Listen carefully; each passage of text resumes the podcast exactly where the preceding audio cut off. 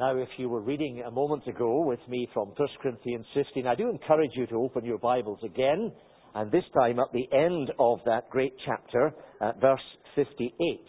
If you'd rather simply listen, that's okay. But uh, I'd like you to see it there so that you can follow it and perhaps later today go back to it in your own Bible. Verse 58, 1 Corinthians chapter 15. Therefore, my dear brothers and sisters, stand firm. Let nothing move you.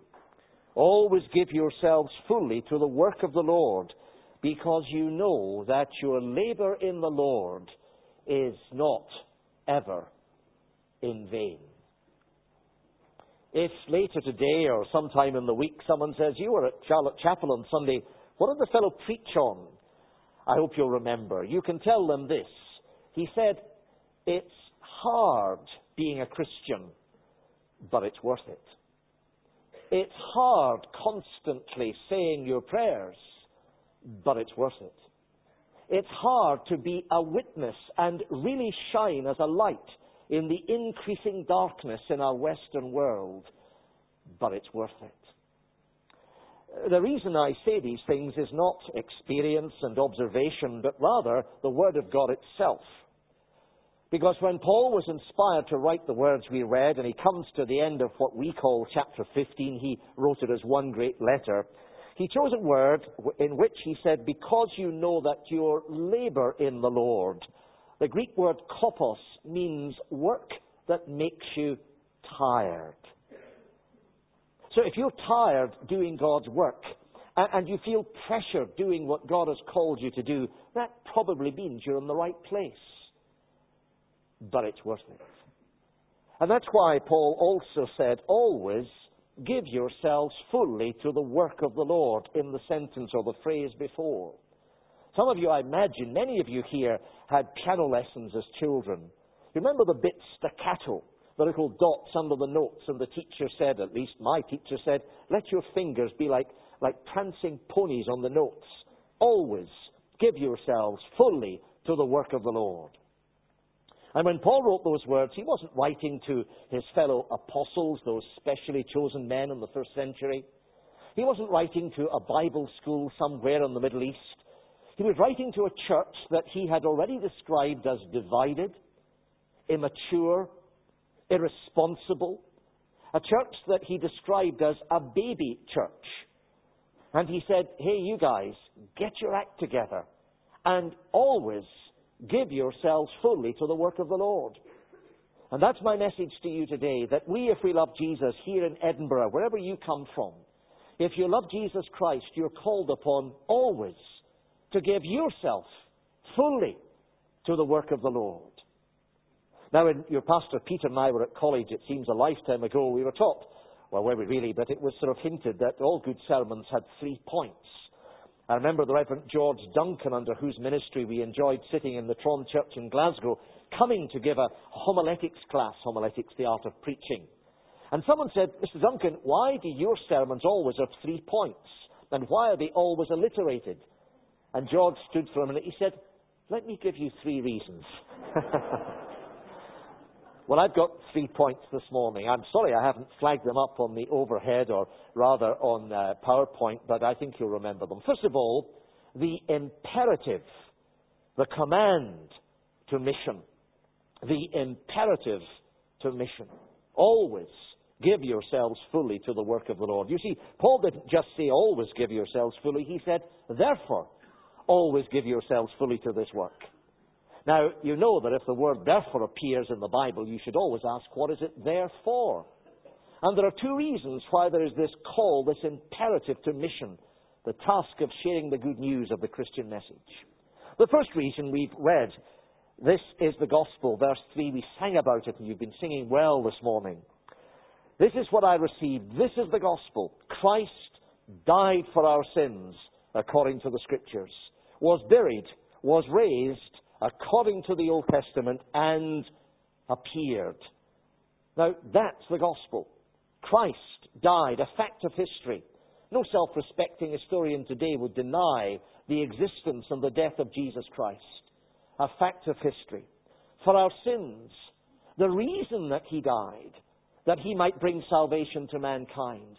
According to the scriptures, the explanation of how this was worked out in God's plan. Now, this is the gospel. In the world of missiology today, there's a great debate going on as to what really is the gospel. What is the Christian message?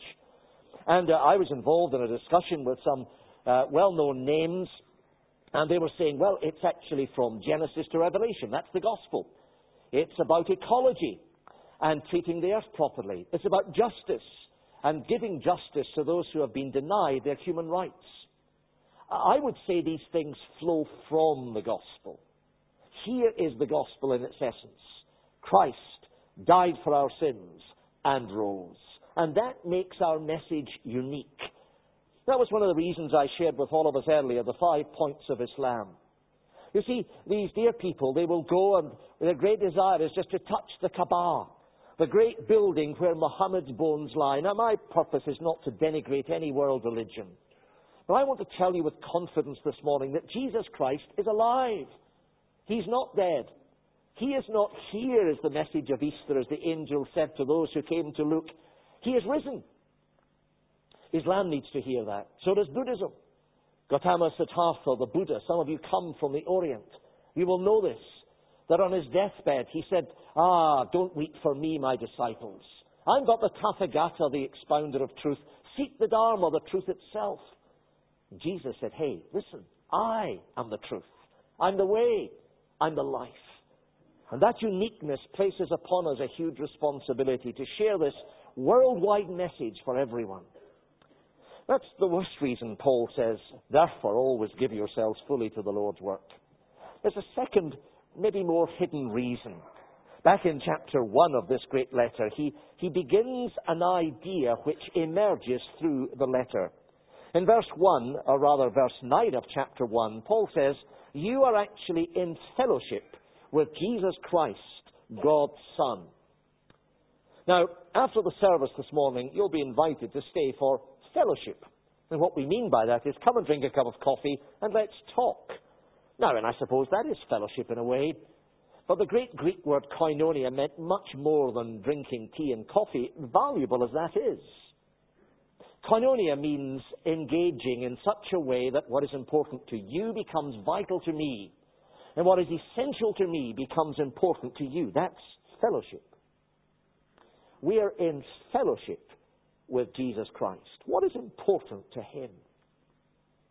I live in Tunbridge Wells in Kent. The Lord took me kicking and screaming from pastoral ministry six years ago and thrust me into this present task.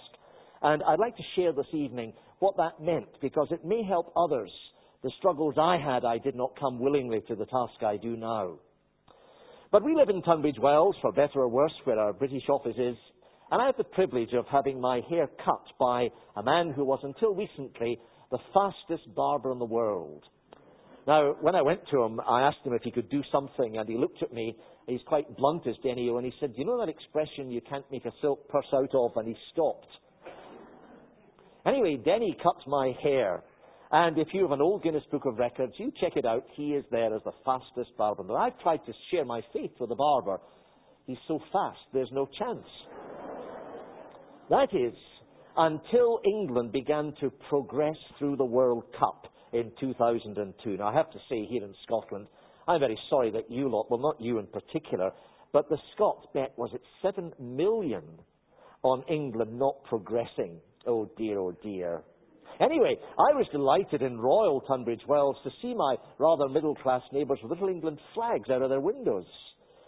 And uh, the sophisticated people getting a bit more relaxed, bless them. But I went for a haircut, and I discovered that the door of Denny's shop was covered in an England flag. You had to lift it up to get in. And I discovered that the two benches where no one I've ever seen sitting on were full. And he was talking, talking, and engaging with every man in his chair about the form of David, what's his name? It was David Beckham's form. It was how much they had spent on England winning the. I couldn't believe it. So I thought, when I get into the chair, I'm going to change the subject. Not that I didn't rejoice with my fellow Englishmen uh, in their progress. But when I sat down, I thought we'll change. So the weather, that's always good, isn't it? Not interested. I, as I said earlier, I was a banker at one stage and the stock market was going on the slide, so I talked about the economy. Not interested. I was heading for South Africa on a month of preaching. And I thought, surely he'll say, why do you want to go to South Africa in July, their winter, our summer? Not interested. He won. And we were back on David Beckham. As I walked out of his shop, I thought, now that I've got to know this man, I realize he has one passion. And his passion is football. And, and when you get to know Denny Owen, you, you realize you cannot be in his presence for more than a few moments. You touch his passion and it comes out. What's our Lord's passion this morning? What is he, can I say it reverently, fanatical about? Mission. Mission. He didn't come as one item on his job description to redeem the world as part of a whole agenda. That was his whole purpose. That's why he came. That is his passion. And friends, if you and I are really in fellowship with him, then his passion becomes our passion. Indeed, I often begin a weekend of services in churches by saying, Do you want to be a person like Jesus? And evangelical congregations look at me as if to say, What a stupid question. And I say this I cannot say, we cannot say with integrity that we are people like Jesus unless we have a passion for mission.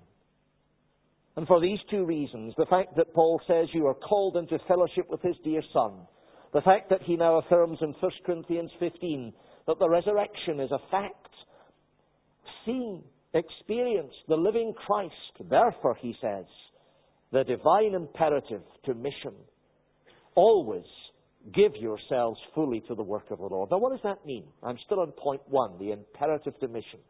What does that mean in practice? This is fine for the pulpit on Sunday, but what about day by day? Well, I want to suggest a number of things to you. I think, first of all, it's about lifestyle. We are called to live a Christian life, and the reason is that God will be glorified, but the reason ultimately is that the world might see Jesus in us. Lifestyle. I was in the city of Amman uh, at the end of last year, and uh, I was speaking with one of the pastors with whom we work. MECO's distinctive is that we work with the churches in the Middle East, we serve them. And uh, Pastor Afif Halassa, whose picture I showed last night, a fearless and godly man, he told me the story of a, a Muslim woman who, at the end of last summer, came to faith. He said to her, Now be very careful as you go home. Sometimes to go home to a Muslim community and immediately share your faith can mean the death sentence. And so she waited some weeks, and then she said to her husband, I am a Christian believer. The man was shocked. He was furious. He rushed out of his home. He went to the family. He gathered them together and they talked. He came back late that night and said nothing. In the weeks that followed to the end of the last year, uh, last year, he was sullen. He was discontent. He was unhappy. And one night he came home, having eaten his meal, he sat with his wife, and with tears running down his cheeks, he said, My dear, I have to tell you something. He said, The night you told me you had become a Christian, I went from this home. I gathered the family together. Together we pronounced the death sentence. You have renounced Islam. You have denied your religion. You have turned your back on our family. That's the way they look at it. And therefore, my brother said, You, you, her husband, you must kill her. He said, I came home that night to kill you. But he said, You looked at me so radiantly. He said, In the weeks that have followed, I've come home every night. Tonight, I'll kill her. But he said, You prepared a beautiful meal for me. He said, as the tears ran down his cheeks, he said, It seems in these last weeks you've changed. You've become more gentle. You've become more patient. You've become more loving. He said, I think you even look more beautiful. He said, I can't kill you. I don't like what you've done. I don't like your Christian faith. But I've seen a change in you. And as a result, I will protect you. Afif Halassa said, Go back to the West, John, and ask prayer for that woman. He couldn't give me her name. It may be that today they are alive. I do not know. But what a challenge. I've seen the change. It saved her life. And it bore a witness to her husband. Folks, I wonder as we live our Christian lives day by day, if people see a change. Jesus in us. It's about lifestyle. And if it doesn't start there, it won't start anywhere. It's about opportunities. There are many people, I'm sure, in Edinburgh, as there are in Egypt, as in Lebanon and Syria and Saudi Arabia, where people are eager to know more. I have a colleague who's an English teacher in one of our schools in Lebanon. MECO's been privileged to found some of the top schools in Lebanon. And today we've handed them over to the national leadership. We work with them. And uh, people come from the West and teach in those schools. And one lovely Kiwi lass was on holiday down in Damascus, sorry, further southeast.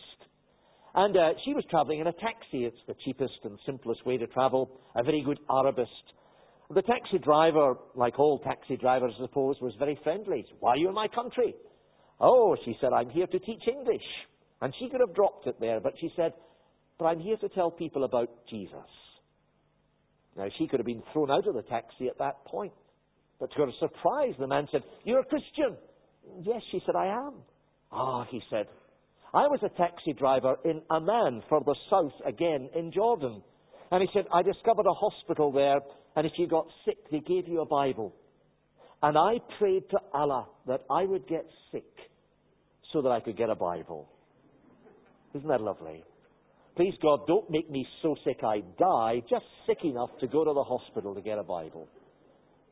My colleague said, Listen here, you don't need to go to the hospital. I will give you one. And she took her own Bible and gave it to him. And maybe the fellow wanted to go to heaven right there and then because in the midst of Damascus traffic, he took his hands off the wheel and kissed the book. I wonder how many people in this great city of yours are just waiting for someone to come and introduce Jesus. It's about lifestyle. It's about opportunities, taking them, grasping them with both hands. It's about prayer. Always give yourselves fully to the work of the Lord. Prayer is so vital for the task of mission. We have missionaries spread out in the Middle East working with the church in all kinds of areas. We need people to pray for them and people to pray them out there. Last night it was a joy to have Esther Moisey, uh, an English lass who is here in Scotland this weekend. I think she's in another church this morning. But uh, she is an occupational therapist and has done a strategic work in helping many children in the Kurdish region of northern Iraq. I was privileged to preach at Esther's uh, commissioning, or valedictory as we used to call it, in the parish church uh, in Mansfield in Nottinghamshire, St John's Church. And Esther gave her a little bit about how God had led her. And in the middle of her testimony, she stopped and she said, Do you see that woman down there? She's dangerous. Watch her. Interesting thing to say in the middle of a sermon or a service. I, knew what she meant. Eileen McAllister, as a teacher in North London, didn't have the joy of her own children, didn't marry, decided to invest in other people's kids. And she prayed for Esther as a little girl in Sunday school. Prayed her through the Sunday school. Prayed her through school into secondary education. Prayed her into faith in Christ. Prayed her into baptism. Prayed her to university and her chosen subject. Prayed her up to northern Iraq. At the end of the service, I said to Esther, or, or to Eileen, I said, that's interesting. Have you got a hit list? Oh, she said, I have. Don't worry, I have. Have you got a hit list? a prayer list? And you pray for these people? And sometimes you wonder if it's worth it. Listen, I'm going to show you this morning from the Word of God that your labor is not in vain. Always give yourselves fully to the work of the Lord. Your prayers, the opportunities we take, the lifestyle we're called to live. It may be about giving. So much as our uh, chairman this morning said is about giving to the work of God. And just as he could not function in ICC without your support, so much of the task of mission requires God's people to give. I'm very grateful for my background in the Brethren churches. Some things I wish I hadn't learned, but many that I do. And one thing I have learned is to trust God. Began my ministry here in Scotland as an evangelist, living by faith. And I'm glad that there were people praying for us and helping us to learn that you can trust God. So when I came to this task, I said, Lord, please, I don't want to ask for money. I'm not saying that's wrong, but I'm going to ask for prayer for resources. I think there's a difference. You see, if people pray having been informed and God says no, then we've got it right. If I just work on the emotional heartstrings of people, then they may give, but it may be wrong. It's better that we pray. And then if it's God's will, the thing will take place. So I ask you to pray about something now. In the Middle East today, there is a great opportunity for video and film production. We're privileged to work with a, a man who has been described by some as the Spielberg of the Middle East, Anis Sakia. Anis loves to meet you in the Hilton in Cairo, and I'm prepared to suffer for the gospel a bit. And so it's a privilege to meet him, as Margaret and I did last year, and began to lay plans for another film like the one we showed last night, The Prodigal, the story Jesus told. That video has been shown all over the Middle East. Sat7 use it regularly. We know that in Syria, in some towns, it has literally gone from house to house, street to street, through the whole community, explaining the story of the Father's love. We'd like to repeat that exercise, but it'll be a huge budget. We need people to stand with us in prayer that somehow God will lead us to see, is this right? And if it is right, that we'll do it. So that again, the message of the gospel will beam from satellites onto television, sometimes in national networks right across the Middle East. As I said last night, there are more video players in the Middle East per capita than any other part of the world. It's about giving. It's about going. God may send you to the Far East or just across the street here in Edinburgh. But let me say, in the Middle East today, there are huge opportunities for teachers, for young people to come and spend a gap year in education, for doctors, for nurses, for people with IT skills, for engineers, for people with management abilities, and people who just have a heart of love.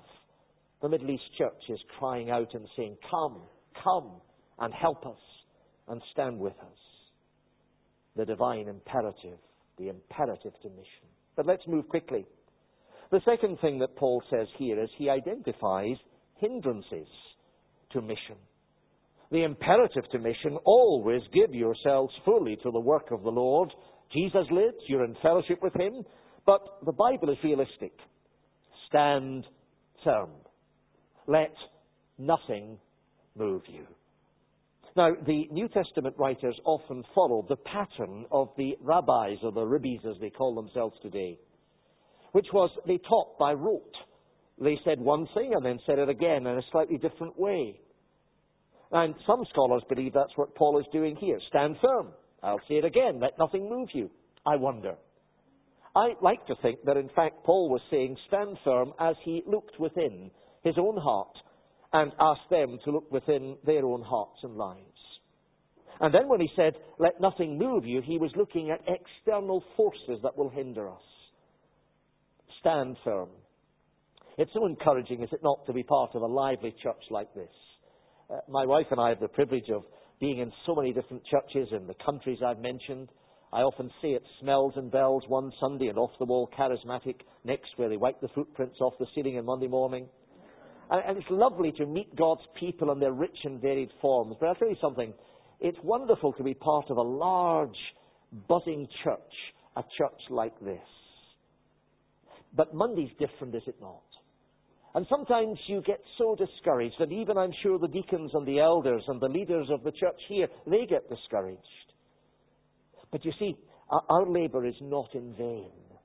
I'm going to come to that again in a moment. That's the point of this verse.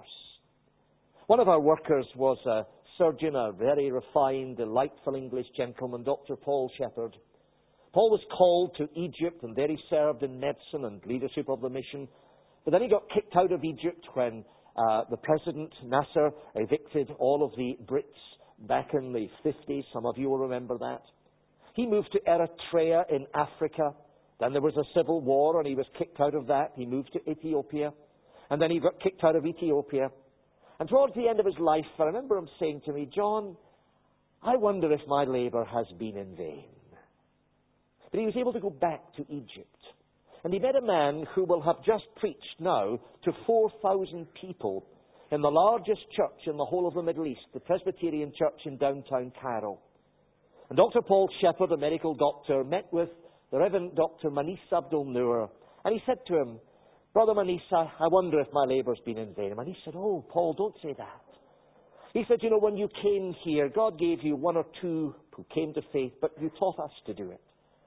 And when you taught us to do it, we are seeing things now. And this is what he's seeing a church with 3,000 in the morning and 4,000 at night hearing the gospel. Every week, people coming to faith. The last time I was there, they said to me, Come and see the recording studio. And I said, Well, that's all right. In my old church, we used to have about 10 or 12 copies of my sermon fast copied at the end of the service, and they smiled at me and said, Come and see this. And I went into a room that would be maybe a size of downstairs here, and they said, Guess how many copies of the sermon we produce? I don't know, I haven't a clue. 500. 500. And many of these will be couriered to Upper Egypt, so that in some of the villages where there are pastors with no theological training, but trying to keep together a small, struggling group, they'll hear Pastor Menes's sermon or one of his assistants at night, and they hear the Word of God. 500 tapes, some of them sent by post, some of them by couriers on bikes, some of them going by car and going to the villages. And Dr. Paul Shepherd, that lovely Englishman, was able to spend the last days realizing that there really was no reason to get discouraged. Because what we offer to God, He uses. So I say to you this morning, don't be discouraged by your inner feelings of is it worth it? And what they say about you and how you can get let down. Keep pressing on, always giving yourselves fully to the work of the Lord. But hey folks, there are pressures outside of us. And when Paul said, let nothing move you, he was indicating that there are things that may well move us. I mentioned a moment ago our film producer, Anissa Tia. Anissa was working in the desert with Southern Baptist Christians. And one of the stories of the Old Testament prophets, another way of getting the gospel across to the millions of the Middle East. And they were making the film, and I don't know how these big cameras work, but as one of the technicians looked at it, suddenly he saw that it was running, and as it ran, it was chewing up the tape. And he thought, what's happening? So he pressed the off button. Nothing happened. He pressed it again. Still the film ran. He went to the generator and pulled out the plug. And to his amazement, still the film ran and was being chewed up by the minute. And it was one of the Muslim technicians, the helper standing by, looked and quietly said, Demons. Demons. An email went round the world pray for us. We're under real satanic oppression. We're often protected from that in the West, but it's very real in some parts of the world, maybe where some of you students come from. Ah, but listen to what Paul says. Let nothing move you. Why? Because he who is in us and he who is with us is greater than all the forces in the world around. Always give yourselves fully to the work of the Lord. The imperative to mission. And if you're a Christian this morning, that's you. The hindrances to mission. Stand firm. Don't let any inner discouragements dissuade you. Your labor is not in vain. And don't let any external forces thwart you because Christ has the victory. But last of all, the results of mission simple things. The imperative to mission, the hindrances recognized, the results. Look at these last words. Because you know that your work that makes you tired, puts demands on you, in the Lord, done in the power of God's Spirit, is never, ever in vain. And the word that Paul was guided to use by the Holy Spirit is a word from the word of artisans and commerce. Here's a carpenter, a wonderful craftsman. He's recognized for his work, and someone comes to him and says, I want you to make a cabinet for me. And uh, here's the dimensions, and here is what it should look like. And he says, I will do it with delight. This is what I'll charge. They negotiate. And he works at it night and day and produces a beautiful work of art. And the client comes to him and he presents it. Here is my work. Isn't it beautiful? And the man looks and says, Oh dear, it is beautiful, but I'm sorry. I, I asked for two doors on the cabinet. You've given me but one. I asked for a series of drawers, but there are but two. Oh, my friend, it's beautiful, but, but it's in vain. Wouldn't it be a terrible thing if some of us arrived at heaven's gates and the Lord said, Come in, you're my child. Because of my son's death, you live eternally. My rewards now, Lord. Well, I'm sorry, there are none. None? Your work was in vain. Ah, but Lord, look what I achieved. Yes, but that's not what I asked. I didn't ask you to do that or this. I didn't ask you to make a great name for yourself. I asked you to make a name for me. In vain. But he says, we know that our labor in the Lord is not ever in vain. I was preaching, and with this I finish, in Gorakhpur in India. It was an OM youth rally, and the OM leaders had come from all over India, and we were having a great time, and it was, I think, the last evening of the conference. There had been high praise for an hour or so, and I was urging to preach. And then suddenly one of the OM leaders said, There's a young man here, he's just arrived from Bombay. We should hear his story. And I thought, I, I want to preach, I don't want to delay. I'm glad I did. I hope you will feel it's worth delaying just for a minute to hear this story. The young man stood at the rostrum he told us how that he had been born in the great city of Mumbai, as it's today known. A precocious boy, a kind of intellectual misfit. The family sent him to the American branch of their Asian family. There he did well in school and at university, got an excellent degree. And then, on a student visa, instead of going back to India, he became an illegal immigrant. He was always one jump ahead of the authorities. His IT skills meant that he could get a good job anywhere. And always he was moving from city to city ahead of the police, ahead of the immigration people. He got involved in some seedy bars, eventually was introduced to the gay scene, and gradually he began to scrape the barrel of life. Men used him, abused him, and spat him out. And one day, utterly dejected, he was walking through the marketplace in the city of Philadelphia. And an American Christian was standing there distributing tracts. And forgive me, any of you who come from the States, we Scots kind of cringe at this, but it worked. He looked at the man, he said, Hi, Jesus loves you. Have a nice day. The young man took that tract and he walked on and he thought, Jesus loves me? Who, who is this Jesus? Why should he love me? Nobody loves me. My family in India, they don't love me. My family in America don't love me. The men that I sleep with, they say they love me, but they just use me. Nobody loves me. Why should Jesus love me? He went looking for a building like the picture on the tract, a building with a steeple. And he found a church. They were cleaning it for Sunday. They filled him up with coffee and cookies and with the gospel. By five o'clock that evening, that young man's life was put right with God. By later that evening, it was put right with the immigration authorities, and they said, We'll not prosecute if you're out within so many hours. He arrived back in Bombay. His family didn't want to know him, and someone said, Send him up to Gorakhpur. They'll help him up there. I'm so glad I heard that story. Today, that man is a pastor of a church in Hyderabad in central India married with a family. And all because an American Christian was prepared on a Saturday morning to say, Hey, Jesus loves you. Have a nice day. You could do that. I could do that. Brothers and sisters, because Christ lives, because we are in fellowship with Him, we are called always to give ourselves fully to the work of the Lord not to be discouraged, not to give up, because we know that our labor in the Lord, even a tract given, is never in vain. Let's respond to that by singing our final hymn, Here I Am, wholly available. It's two